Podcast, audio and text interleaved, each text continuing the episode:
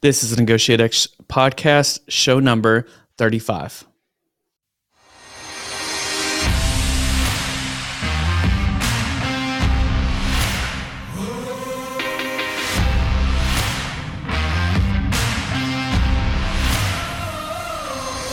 You're listening to Negotiate X Radio, helping you elevate your influence through purposeful negotiations.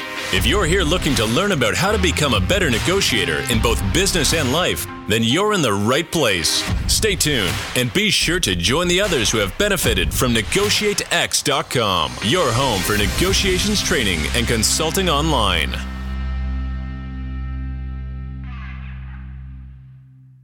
Hello, and welcome to another episode of the Negotiate X podcast with my good friend Aram. But Aram, please introduce your brother-in-law. I'll go ahead and rip that band-aid off for you. yeah, he is my brother-in-law. so, folks, welcome. Um, keeping it in the family today, as we like to say.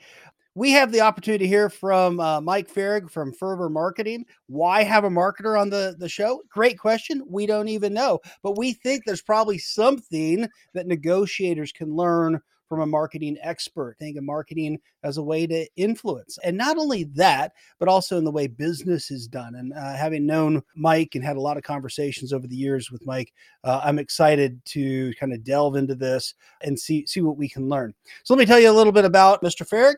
Mike understands what it's like to find a vocation worth pouring your heart into because after years of climbing the corporate ladder, both sales and marketing, Mike discovered where his heart really was while on a mission trip to Haiti. After seeing firsthand the very real difference that one organization could make in the lives of many, he found a passion for serving brands at the intersection of faith and business, about living out our calling through our work and about developing healthy organizational cultures so they can succeed from the inside out. And so Fervor was born. Through this award winning agency, Mike has been serving nonprofits and businesses of all sizes for the past 13 years so they can have and make a greater impact in the world. To date, Fervor has helped 87 organizations refine their messaging and brand identity through their signature brand impact assessment. Currently, Mike and his team serve faith led organizations in Kansas City and across the country with strategy, brand development, ongoing communication, consulting, and marketing across all channels and for a variety of industries. Under Mike's leadership, Fervor is revolutionizing the craft of helping organizations articulate their purpose, align their work, and amplify their reach so they can do the most good possible. In addition to being Fervor's CEO and chief vision caster, Mike leads Fervor's uh, business development efforts. He loves the outdoors and loves spending time with his amazing wife. And I'm not just saying that because she's my wife's sister, okay, but she is quite amazing and their four beautiful children. So, Mike, welcome. Thanks for joining us on the show. Yeah, yeah thank absolutely. you guys, Nolan, Aram. So good to be here. Thanks for that intro, man. I'm, I feel I feel privileged you know, have that read by such a man as yourself. so, Mike, that's the kind of you know online bio, and we want people to kind of know who you are. But, but man, how did how did you get here? What's been in your in your own reflection the the journey from climbing the corporate ladder to entrepreneur uh, owning your own marketing firm? Yeah, no, I'm I'm happy to share and and certainly want to make this relevant to the the theme of what does real you know negotiation look like and what you know what sort of value might we be able to add or i'm able to add at all? I gosh i think that was that started long long before i started fervor in my corporate climb. You know i loved and was climbing as hard and fast as i could. Let's call it negotiating the best deal possible for mr farrig here. And i was i was focused on that. It was a lot about what i could get from the corporate construct. And they were really good at rewarding that guys. I mean, if you could figure out what what you did for them and did well for them, and you're willing to put that sort of level of effort in, you got a really good coin in return. And that was that was my my hard charging first half of my career until lots of things changed in my world. A big personal change with a loss of my first marriage uh, sent me on a very different quest. I started journaling. And by the way, guys, if you're not a journaler, I don't care who you are, what you do in your career, journal is a magic, magic thing. Retrospective is something we all can learn from. And when you journal, you get a chance to get a retrospective. And for me, this was really helpful. I started journaling at that kind of pivotal point in my in my life, and I thought, uh, gosh, I, it got it became really clear to me that I needed to leave that corporate construct for something else, and I didn't know what that something else was. And so, lo and behold, a mission trip to Haiti was what really got me started on this current path. In July of 2008, I remember it clearly. And I saw something that I'd always wanted in my life, and that was real joy. Hmm. And I happened to go to Haiti to find that, you know, and I thought, I want a little bit more of that in my life. And uh, I wasn't called to be on the front line of the mission field. I was given lots of gifts marketing, communications, strategic thinking. And I was like, I, I don't think I I don't think that serves me really well in the front line of Haiti here. You know, like I just don't think it does. So when I came home, I I found out that there was a problem in the world, and lots of organizations needed help being as good publicly as they were inside the organization. By the way, I think that's true for leaders too. uh, we get in our own way a lot of times, and the public persona is different than what the inside heart of a of a leader looks like. And I think that's true for lots of great organizations. And it turns out they need a really great marketing communications firm to help them make sure that what is outside, what they say and do and feel and show, is as good as what they and who they are inside the organization. And it turns out my, my favorite thing to do is the is to do that for organizations like the group that took me to Haiti. So nonprofit, faith-based nonprofits of all kinds and stripes are our target audience. And it's who we help try to grow and from from the inside out because we believe that's where great growth comes from and that's what I get to spend my days doing. I got a great team of people. We get a chance to go tackle this this uh, this mountain together and it's a blast most days. Mike, thanks. All right, yeah. so let, let's tackle the elephant in the room. Yeah. What do we have to learn from you? What from a marketing lens and the way you approach the the way you help organizations what can we take from that that would that would help our our listeners be more effective in in negotiations they're involved in yeah I, mean, I think at the core of what I get a chance to do every day, but what I believe marketing is about is understanding audience and connecting a message to the audience. And correct me if I'm wrong, fellas, but I'm pretty sure that's what negotiation starts with. Yeah. Understanding who, what, what are frustrations and needs of the other end of the spectrum, not just you, because we all have internal needs and frustrations and largely we're we're blinded by our own as opposed to really understanding what someone else needs. And in the marketing space what we do all day every day is help our clients understand the audience their target their their main audience. We happen to call them ideal advocates because we believe advocacy actually changes more than just what a target buyer persona might look like. Hmm. and what we think from that perspective is that when you understand audience and you understand their needs, their frustrations, and you craft a message that connects with them in a voice that can be understood, and then magic starts to happen because now real connections, real relationship starts to happen. We have common ground. And gosh, I think from a negotiation standpoint, I'm negotiating the sale of lots of things for clients or, or the donation of millions of dollars for clients that takes a real keen understanding of audience and what message is going to resonate with that audience the best. So from a target audience perspective, when I think about what what do we have to teach anyone about negotiation, gosh, I think we have a lot to teach them about negotiation because I think the best negotiators start with the end in mind and they start with their audience in their crosshairs. And when they have their audience in their crosshairs, the more they know about them, the more they've thought about them, the more they've thought about how they got up in the morning. What do they drive to work? What do they care about? What are their current, like, real felt needs? This real visceral kind of, we would call this a physical need. Before we can a- actually get to the, the, the negotiation needs, we've got to cure the physical needs which lots of times are what is the burning questions or series of questions in their minds and they're not going to hear anything else until we've kind of already addressed those sorts of key issues. That's true in marketing for sure when we're trying to deliver a message, no matter what the medium we're trying to deliver. And I think it's true in negotiation. At least that's my current working hypothesis for you in terms of what we might teach is great profiles, great messaging probably leads to a great negotiation. Well, if I could jump in here, Aram. So I think what's awesome is that Mike, you're really kind of highlighting almost like our process, but we're just using different words in exchange here. You brought up a lot about communication relationships and how that allows you to uncover interest. Well, for us, that's essentially getting into the value, uh, the circle of value, to be able to figure out those needs, to be able to start really answering those questions. And it all starts with good communication, good relationships. Aaron. Thanks, Nolan. You talk about ideal advocates, Mike. So I'm just curious, why isn't it obvious to the uh, folks you work with that they need to do this? And, and how do you put the sauce together? How do you, how do you help them do that? Well, it's really hard. So, I mean, think about this. I mean, we all think, in most cases, humans, we we're we're pretty simple. We think the way we see the world is the way others see the world. And so when we walk in the room, we automatically start to have assumptions about, well, I they automatically know what I know, and when I say things, it makes sense. The, the truth is, read the same piece of paper, and Aram and I and Nolan and I, we're, we're going to read it. We're still going to interpret that piece of paper, the same words on the page, differently.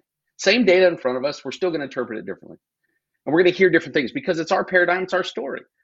You haven't been to the same places. I haven't been in the same situations as you. And so we're automatically going to, the words are going to matter. When, when I say the word theater or in theater to a bunch of military guys, I automatically know that is a different modicum. And if they have been in combat, it's going to be a different modicum than somebody who's never, ever served a day in their life.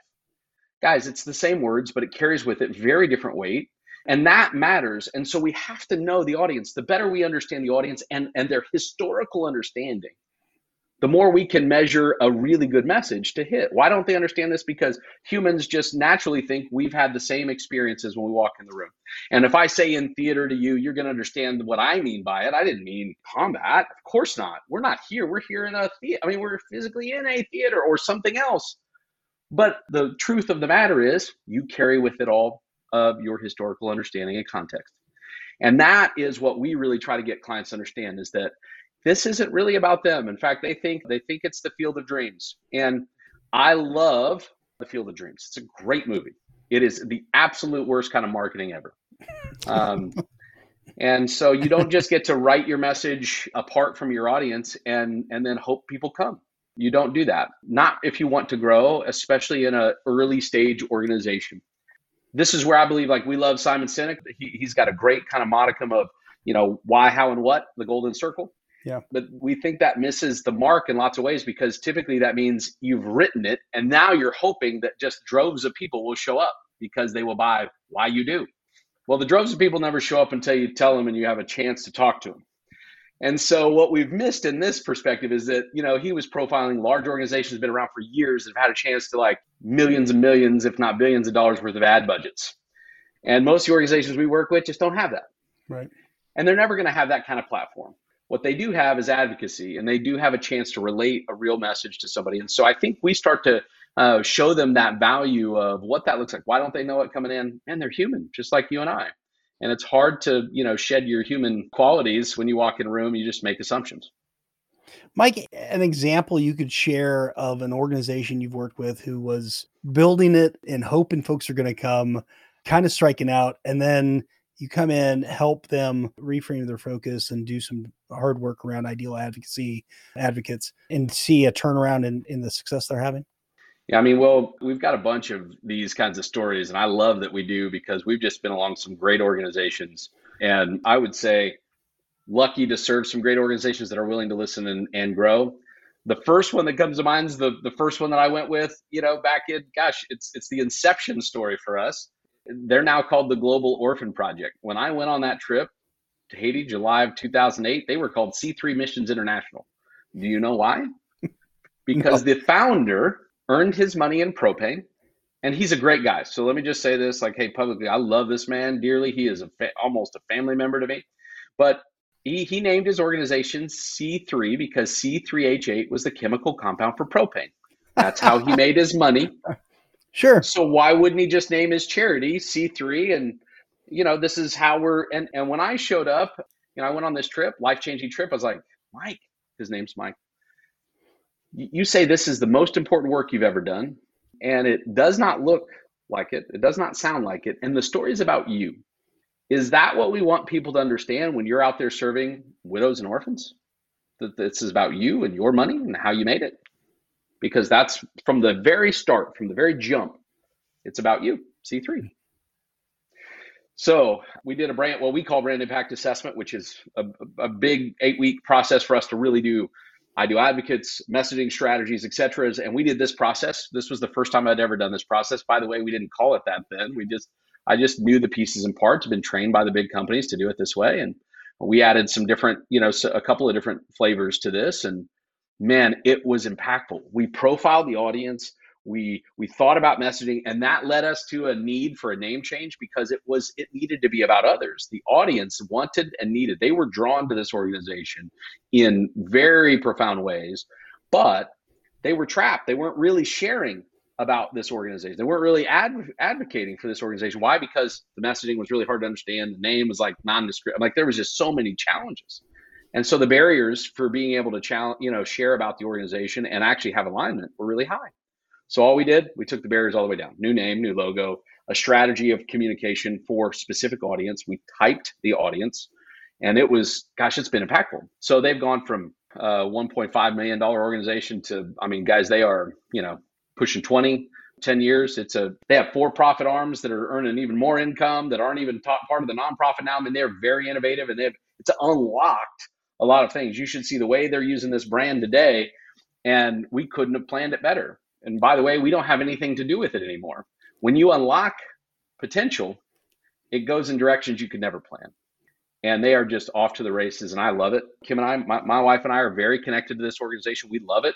And yet we have no idea all of the places they've taken this organization now. It's fantastic to watch. And it started with uh, an owner founder being willing to uh, think a little differently. That, in my opinion, that's what that's part of what it takes for us to accept that what we think and and something that we hold dear might be better if we re- if we open our hand up a little bit uh, a little bit wider.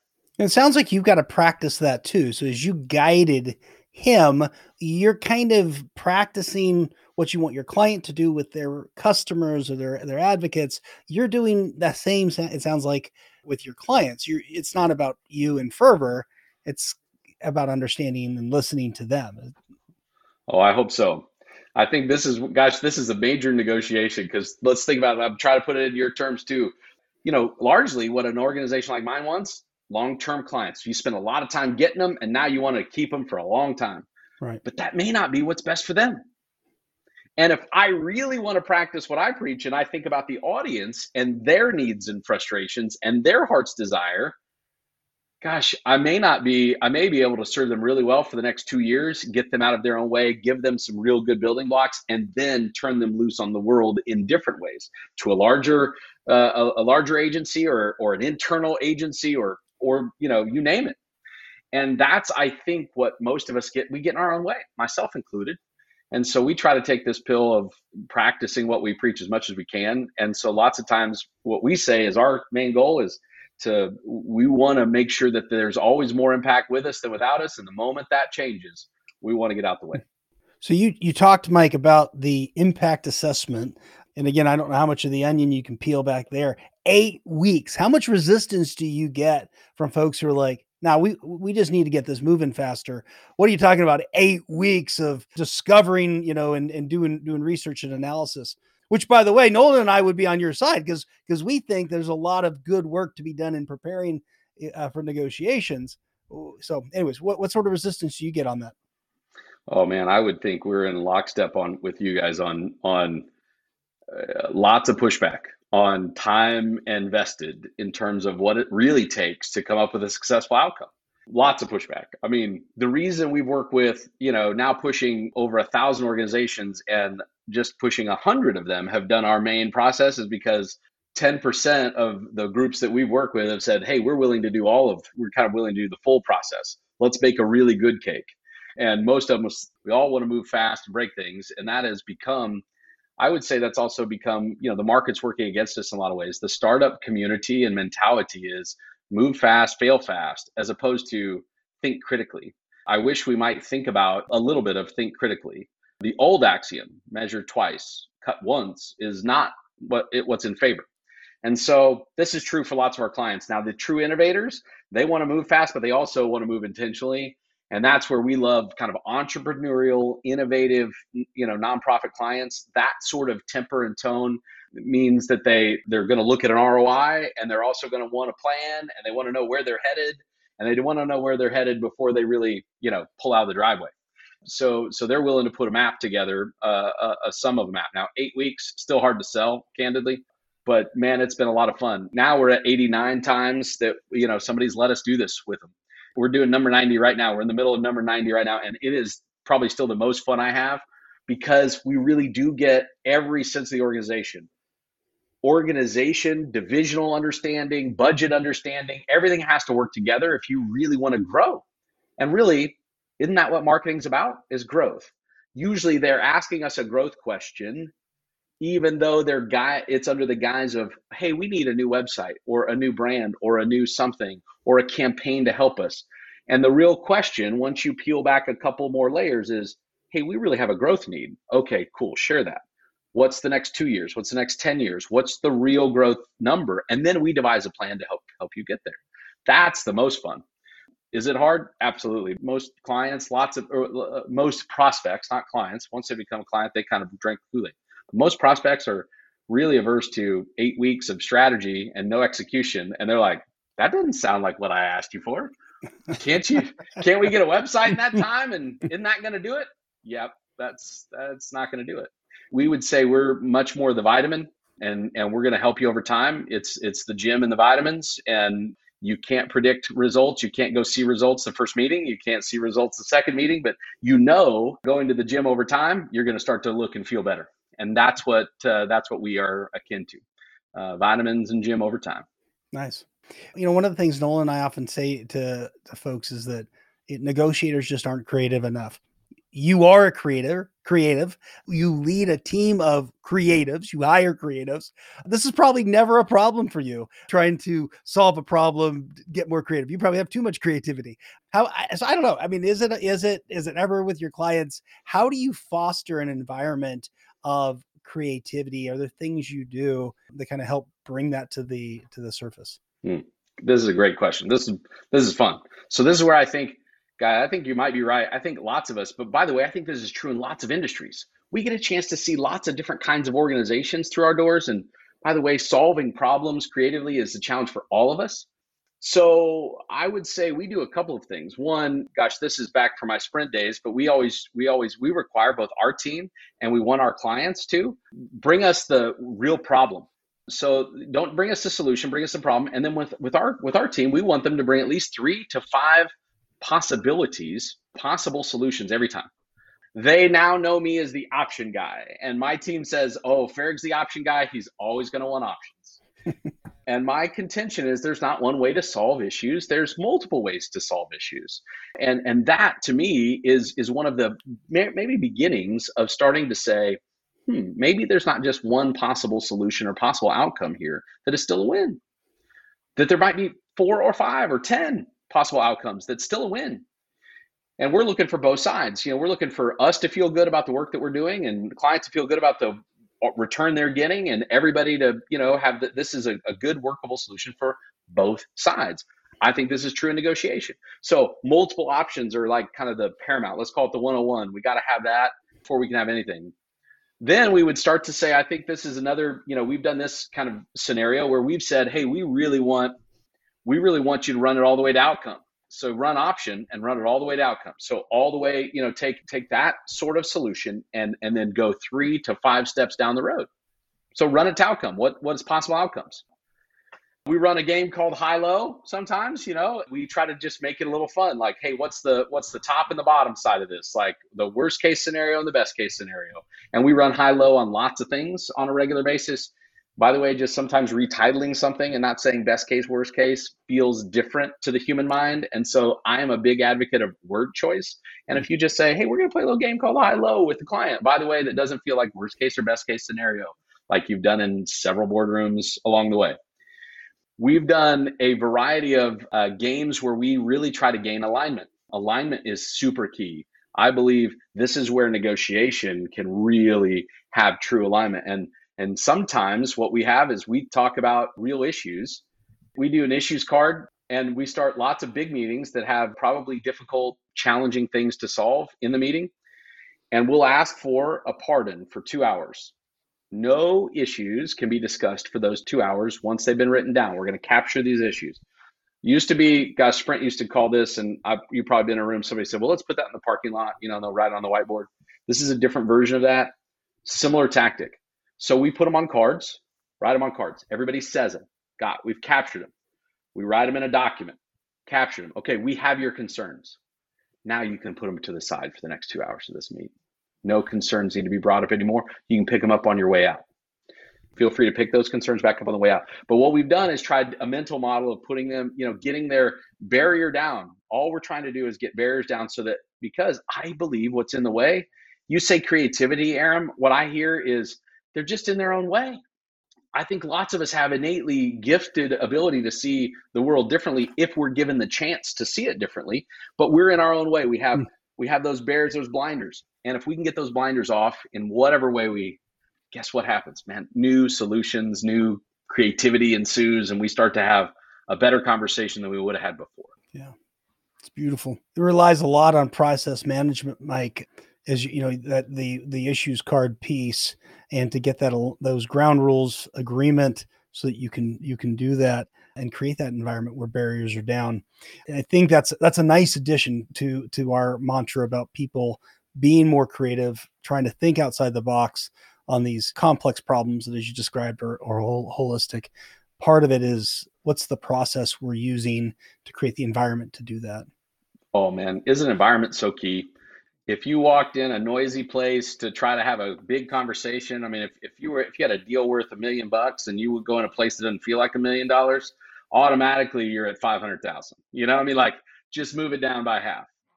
And I think that environment is a major, major contention. And we, eh, when you enter that room, get the chance to set the environment and set the tone or reset the tone. And sometimes you have to reset the tone. Sometimes it's process to, to be sure, Aram. And sometimes, man, you're like, we set the stage a month beforehand because we picked the right room, we picked the right place, we picked the right music, we picked the right like those these things are these are details that I believe have an influence and an impact on how conversations feel. Yeah, Roger Fisher, who you know is the founder of so much the thought around negotiation, very would be very intentional setting up a room with the people he wanted to sit next to each other for the conversations and avoiding the combative feeling of being across the table and, and fighting a lot of intentionality there to create to create the right environment. Yeah absolutely. And today's day and age this is becoming more of a challenge right? Because lots of our negotiations or conversations are happening like we're doing right now. You know they're online they are they are screened. And so certainly environment is harder to control in some ways because we're communicating digitally more now more than ever but it doesn't mean we shouldn't be intentional about how and what. In fact, it probably means we have to up the game in terms of what we do and how we say and what our for prep and after follow up looks like. Yeah. Hey, Mike, I got a question for you. So we had talked about once you get a prospect become a client, they're going to drink the Kool Aid. How do you cross that gap? Like, what do you do? Going kind of taking it back to communication relationship here. How do you deal with someone who isn't necessarily drinking the Kool Aid, but you're not ready to give up on them yet. Is there something that you can do to help set the stage for them to come become more likely to become a client? I guess. So this is. Let me just ask a couple questions, Nolan. So is this they've already because they've said yes, we're a client, we're engaged, we're doing work together, or we're still prospect? I think they're still... more in the prospect. Okay. Yep, I think they're in the prospect stage, and and we're trying to get them to to become a client. Yeah guys this is where i think like so i go back to sales and marketing roles uh, that i had previous and and then fast forward into like how today it works with our how we coach clients and then how we might even practice this. But i think there is a real a, a real miss in multimedia. And by that i mean most folks that i talk to would tell you oh mike sent us a handwritten note during the prospect. He called us he emailed us.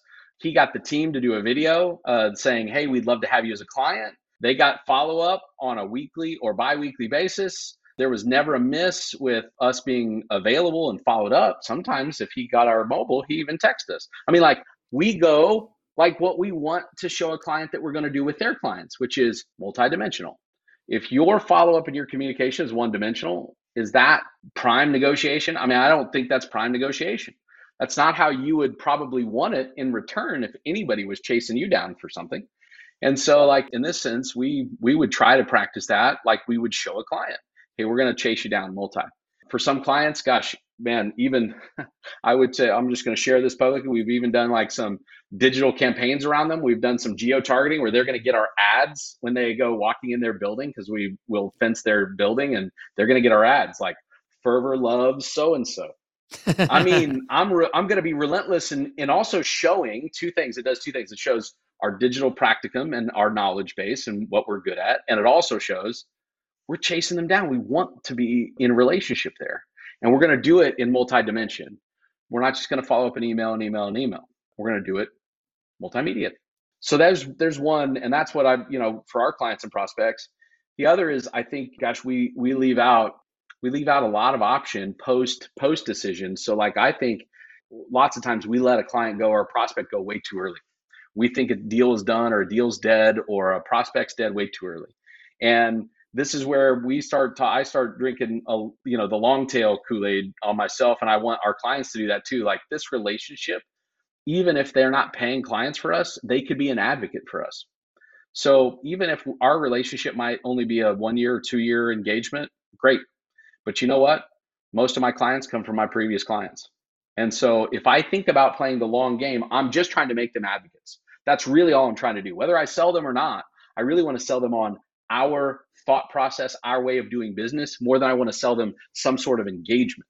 Because long term, that will feed all of the families that I am in charge of, not just one or two this year. No, that's great. I think the uh, the framing of just trying to make everyone advocates, even if even if they don't become a client, they can still say, "Hey, that Mike guy over at Fervor." you know, is very persuasive. Timing just wasn't right, but it may be still good for yeah, you. I tell the so story awesome. lots of times about advocates and and and in the marketing world, most of them are talking about buyer personas or an ideal buyer. You know, they're not necessarily talking about advocates. What's the difference? I've got a good buddy here in Kansas City. I'm here in Kansas City. I got a great buddy who's a uh, BMW repair shop. I do not drive a BMW. And yet, um, last year, I'm pretty sure he's got 30 or 35 clients because I told him where to go. Now, I'm not going to be a target buyer persona for this guy. I mean, you're never going to target me because I don't own a BMW. Here's what's wrong with, I think, marketing and even maybe, by the way, sometimes negotiation is we're too short sighted in what we think is a good client because we're defining it as a client for today advocate. The reason why we don't call them target at uh, target clients is we call them advocates. Why? Because i want it to be a lifetime engagement in some way shape or form or at least a long-term relationship. And so my buddy doesn't care that i don't drive a bmw i mean if i keep bringing him 30 or 40 people a year you think he's going to care whether what i drive? Nope. I mean now he'd love for me to drive one but that's just not in the cards man. Four kids that's not in the cards for Farrig you know? But it doesn't mean that i shouldn't be a target for him right? That I that he shouldn't care about me and communicate with me effectively and regularly, and you know follow up. Like you know, I'm probably should be on his lunch. Yeah, actually, come to think about it, I probably should be on his lunch man. You know, like so. You know, Mike, so much of what you're talking about requires some perspective and it requires dealing kind of in a fair, reasonable, just way with your clients, encouraging them to do with in the same same with their customers. How else do you think about fairness? Fairness is a is a critical component to our model. We think about standards of legitimacy criteria. Is that something you use as a as a marketing tool?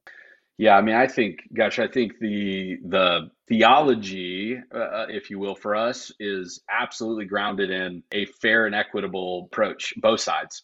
And and whether we're doing a deal with a client and we want an engagement, whether we're at you know trying to put together a program and an approach for a client at, at mar- market you know level external, or we're dealing a lot with their internal dialogue and paradigm. In lots of times, this is happening. Uh, I'll just share, like in the nonprofit space, this happens all the time between the board and the you know executive team, and and I think this sort of negotiation, board to executive, is a regular occurrence for us to help negotiate. Because really the exec might bring us in and they are trying to figure out how do they grow. They've got a growth plan, and then they've got to kind of go sell it into the board.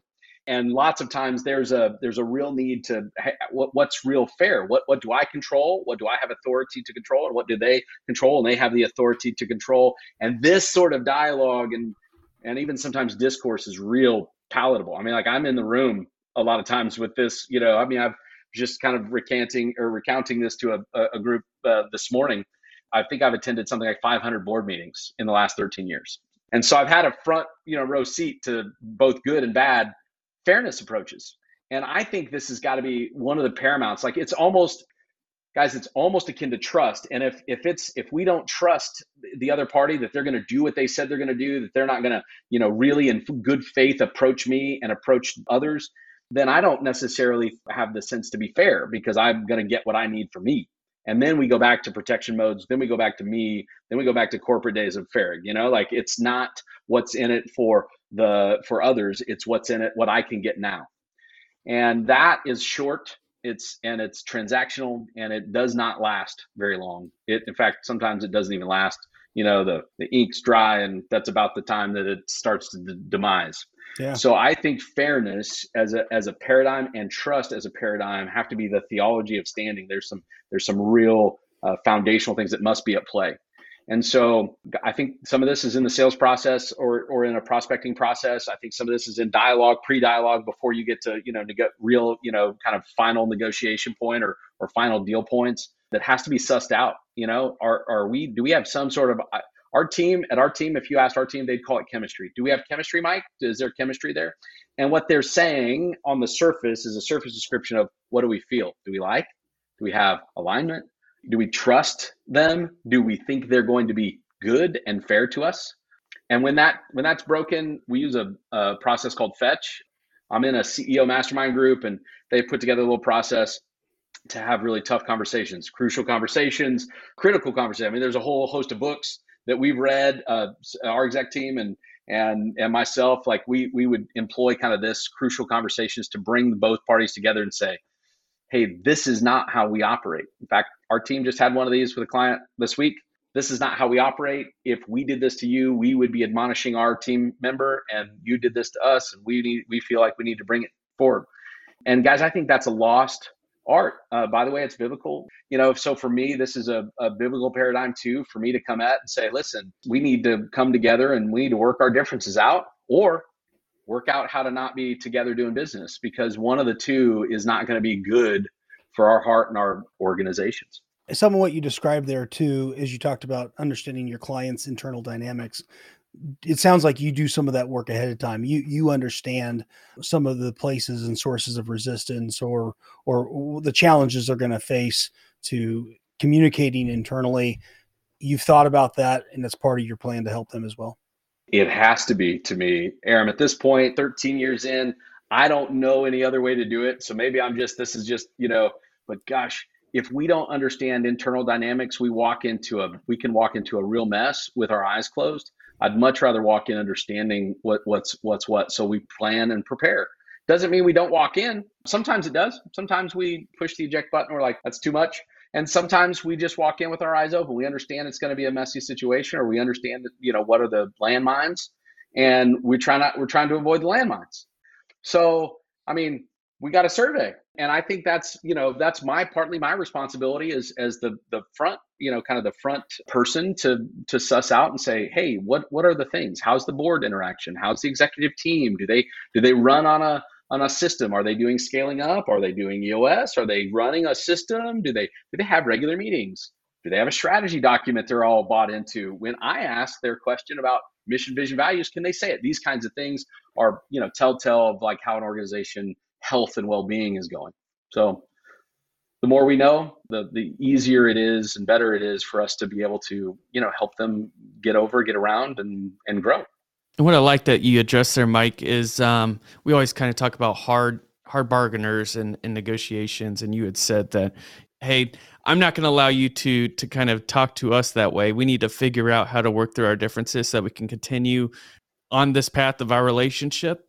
So I just wanted to highlight that there that that was a great example of how other companies can deal with hard bargainers in a negotiation. So good job. it's that. a scary place to be sometimes because you know what you're doing when you do that. you're putting it on the line and you know that relationship if it, if that conversation doesn't get negotiated well if it if it doesn't get done well the client may not be a client anymore my contention is I I I and I love clients we are here to serve clients but guys we operate under the theology that our team comes first and I have to operate that way all the time or else I am an absolute hypocrite because I believe we win inside out and if if that team knows that I got their back, they will walk through the wall with me and sometimes for me.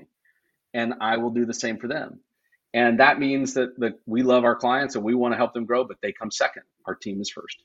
And I think when you come into it with some sort of baseline theology or baseline understanding, then you already know, you know, okay, it's okay. We we we got to do this because this is values based decision making. This is how we're going to make. We're absolutely in our we don't have a choice really because we're gonna if we're gonna live our values, then we're gonna do it this way.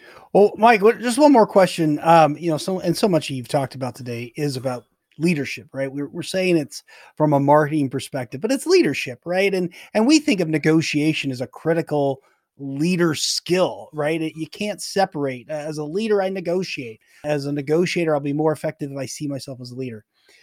As you work with the leaders of organizations around brand and reputation and and and identity and persona and all these things and for our listeners what's what's some nuggets of advice from a leadership like just a leadership frame to be better? Well i think that uh, the last line that you just said aram is probably the the biggest line. At least for me and as i get a chance to work with lots of leaders and i love them um, we're all broken you know we're all trying. But if you're not trying to get better then I already know a lot of things about you that are probably not in the positive category. The the leaders that I see and that I the kind of leader that I want to and aspire to continue to be is a, a leader that wants to keep getting better, that will mess up, that will own the, the the mess up, but will always strive to improve and get better. And that, you know, until they put me in the ground, that is I hope what I will continue to be doing. And i don't think you arrive uh, you know at whatever age or whatever length of time or what size of your business or size of the organization. I just don't think that's true. I think you just get you just get bigger. So whether you got 100 people or whether you got a thousand people or you got 10 people you got people. And and you are you are probably as messed up and making bad decisions and uh, as anyone else uh, no matter the size unless you're willing to learn from it. And that is the first so start there. So and there's lots of great organizational books about kind of you know leadership mentality and and i certainly love reading. I think that's a, a, another thing that i see great leaders doing. This is not news but this is something that i see great leaders doing. They're reading a regular on a regular basis. That's part of the continuing aspire to learn and grow right? Like is the the outcome the action that we should see is you know you're in groups. But here's the thing that i think for me that i would tell every leader that is that has been the I mean a main turning turning point for me. And I, by the way, as a man, as a father, as a husband, um, not just as a business owner or or a you know a business leader, wise counsel around you. The number one thing that I think leaders can do, and I be, I think this is true for everybody, by the way, not just leaders, but it is especially true and needed for leaders. If you don't have wise counsel around you, and by that I mean I had a guy at Fellowship of Christian Athletes tell me one time, and I, I'd love to give this guy credit. I don't remember the, the man's name, but he said, Mike, you should be able to put four boxes a box above you, somebody that's mentoring you, a box below you, somebody that you're mentoring, and two boxes next to you, two brothers in arms. And this should be at least a minimum. Those four, you should have four names in those boxes, and you should be you should have those at all times. There may be more names. That's great, but at least those four.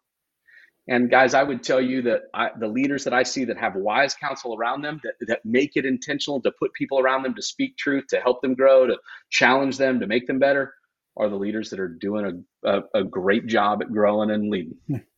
and the ones that don't have that, really, really tough. Hey, Mike, no, I think that's awesome insight. Is there anything else that we haven't asked you that that you need to address right now that is just weighing in on your chest? It's something that we should have asked you, but we just didn't. Well, I think we covered this a little bit, but I always love to remind people that I have a very simple but effective question, no matter what kind of marketing or communication or negotiation they're in. Remember, who's it for? And when they can answer that question, who's it for? Lots of other things start to fall in place. I think that's true in negotiation. It's certainly true in the world of marketing communications. Yeah, I appreciate it, Mike, and and thanks for coming onto the show today. I just want to be the first to say that that you definitely have helped frame this. I think every time we bring on a listener from a different industry, it's able to provide a different lens, a different perspective on what Aram and I are trying to do here, and that's to elevate people's influence through purposeful negotiation. So, thank you so much. I'll turn it over to Aram.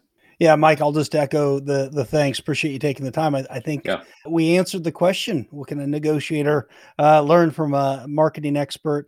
And as I think about it, the power of journaling, the power of uh, retrospection, hard to know, you know, who's it for? What's the key why that I'm trying to answer? Hard to get better if I'm not doing that. And so I appreciate that challenge for us all to go back, learn and, and be, be reflective, to read, to, to get to surround ourselves with helpful uh, partners in, in our efforts, and then really take the time too. I just, from your impact assessment, I think the takeaway there that I remind folks is take the time to get the stuff right. Do your homework. You have a greater chance of getting it right in the long run.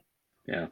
Hey guys, thanks for having me on. This has been a fun conversation. I always like giving grief and feels like you know this is a good this is a good place to do that so thanks for letting me uh, come talk a little bit it's been fun absolutely. And for everyone listening thank you so much for for tuning in to today's episode. Greatly appreciate it. If you have any questions or comments you can send that to us at team at negotiatex.com we'll be sure to cover it there. If you could please rate review and subscribe to the podcast we'll greatly appreciate it and we'll see you in the next episode. Thank you for listening to Negotiate X Radio, helping you elevate your influence through purposeful negotiations. If you're here looking to learn about how to become a better negotiator in both business and life, then you're in the right place. Be sure to join the others who have benefited from NegotiateX.com, your home for negotiations training and consulting online.